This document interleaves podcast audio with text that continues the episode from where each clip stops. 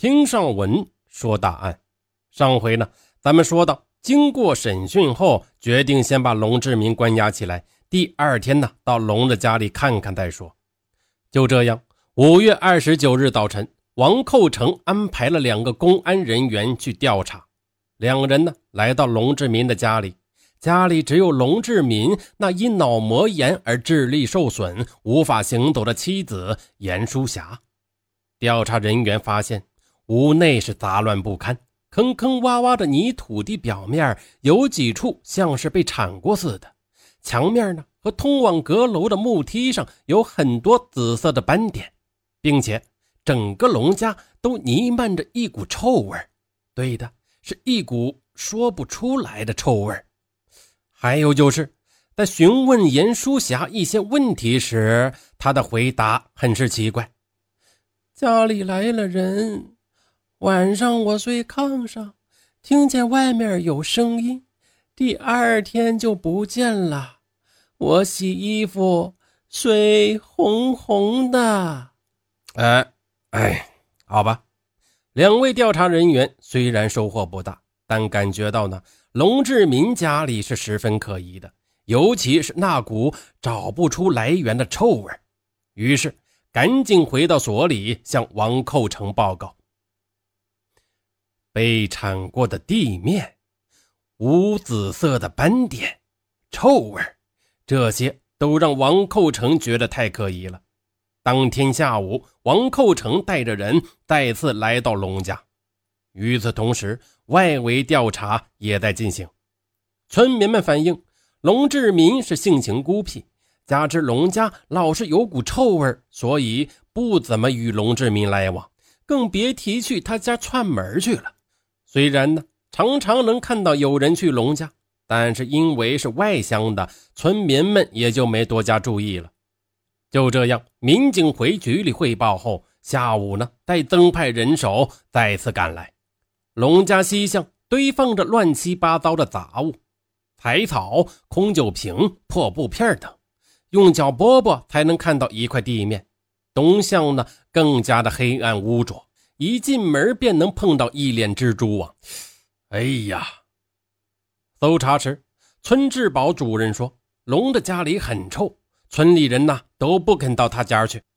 就在这时，刑警队队长王寇成则从臭味中分离出了另外一种臭味他熟悉的死尸的腐味细细找寻之下，王寇成在东巷的一个萝卜窖旁边发现了一堆散乱的麦草下有两具相拥在一起的男性裸尸。警方停止搜查，封锁现场。看守所要求把龙志民铐起来，并加上脚镣。两具尸体中，一个是杜长英，但另一个却并不是江三河，而是一名十六七岁的小伙子。再次返回王建，展开第三次搜查。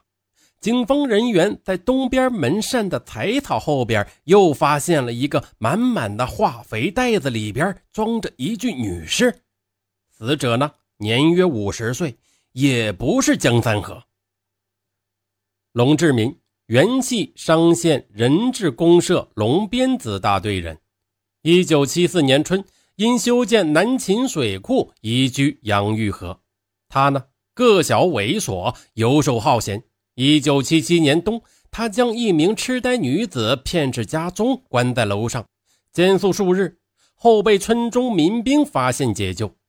一九七八年，龙在亲友的撮合下，与因患脑膜炎而残疾的严淑芬结婚。婚后呢，生活是更为艰难了，欠生产小队口粮款一百八十余元，队里催要，龙呢不理不睬。又因呢时常昼伏夜出，村中人很少与之来往。三具尸体的发现立即引起了轰动，全村的老少是倾巢而出，前往围观。治保主任和几个民兵维持秩序，民警画出保护圈，商县主管政法的政委副书记、公安局长以及商洛地区行署的有关领导相继的赶到现场。民警带上警犬，再一次的搜索龙家，但是呢，没有新的发现。据村民们讲，龙家门前有过一个萝卜窖，现在已经填平，并且种上了白菜。这一消息引起了警方的注意。严淑芬呢，向民警指了萝卜窖所在的位置。这个地方离门口还不到一米。一个民兵挖了几锹之后，挖出了一些包谷叶。薄薄的土层下面是一层包谷杆。接着呢，民警又叫来几个人，先不深挖，而是向四周开挖，清理出一个长三米、宽两米的场地。揭开包谷杆竟然有八九具尸体，是以马柴禾的马法，头足是彼此交错倒置，整齐而紧凑。但是呢？从边际可见，下面至少还有一层。在场者都被这噩梦般的场景给吓住了。现场勘查指挥的人员发出指令：暂停勘查，立即上报省厅。一个排的武警是荷枪实弹，封锁了埋尸的现场；另有一个连在城内随时待命。军分区独立连处于戒备状态。地区公安处与现场开通了无线电话。陕西省公安厅张景贤副厅长和一般刑侦干部次日抵达后，挖掘工作重新开始，起尸、照相、录像、编号登记、解剖。黄昏时，从这埋尸时间最晚的三号坑掘出的尸体已经升至二十具。到五月三十一日上午十一点，三号坑清理完毕，加起来整整是三十一具尸体。一位参与清理的法医说：“大家的心理承受能力已经到了极限。”然而呢，经过继续勘查，二号坑又被发现了。二号坑在东侧猪圈内，长两米，宽一米，深一点五米，掘出八具尸骸。放置方式与三号坑同出一辙，但遇害时间呢更早一些。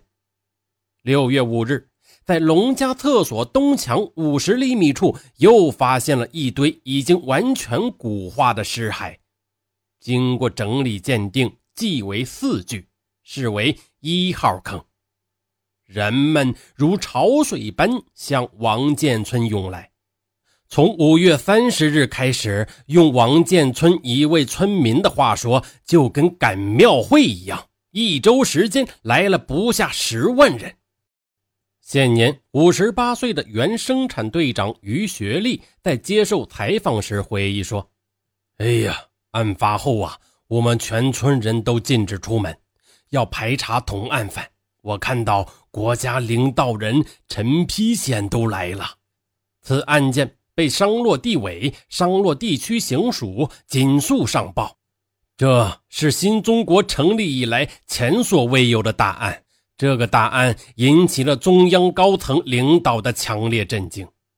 中共中央总书记胡耀邦、时任中央政治局委员胡启立、中共中央书记处书记兼中央政法委书记、全国人大副委员长陈丕显。公安部部长刘富之等先后作出批示，要求省、地、县对这一骇人听闻的特大凶案狠抓不放，查个水落石出。罪犯的杀人动机是什么？手段和作案工具是什么？被害者都是什么人？这么多人被害，为何没有反抗者？有没有同犯？屋内三具尸体为什么不掩埋？等等等等，一个个的问题都摆在了侦办者的面前。嗯嗯，好了，今天呢就先录到这里。哎呀，尚文的嗓子也有点哑了。好了，先不录了，咱们呢明天见。欲知后事如何，咱们下回分晓。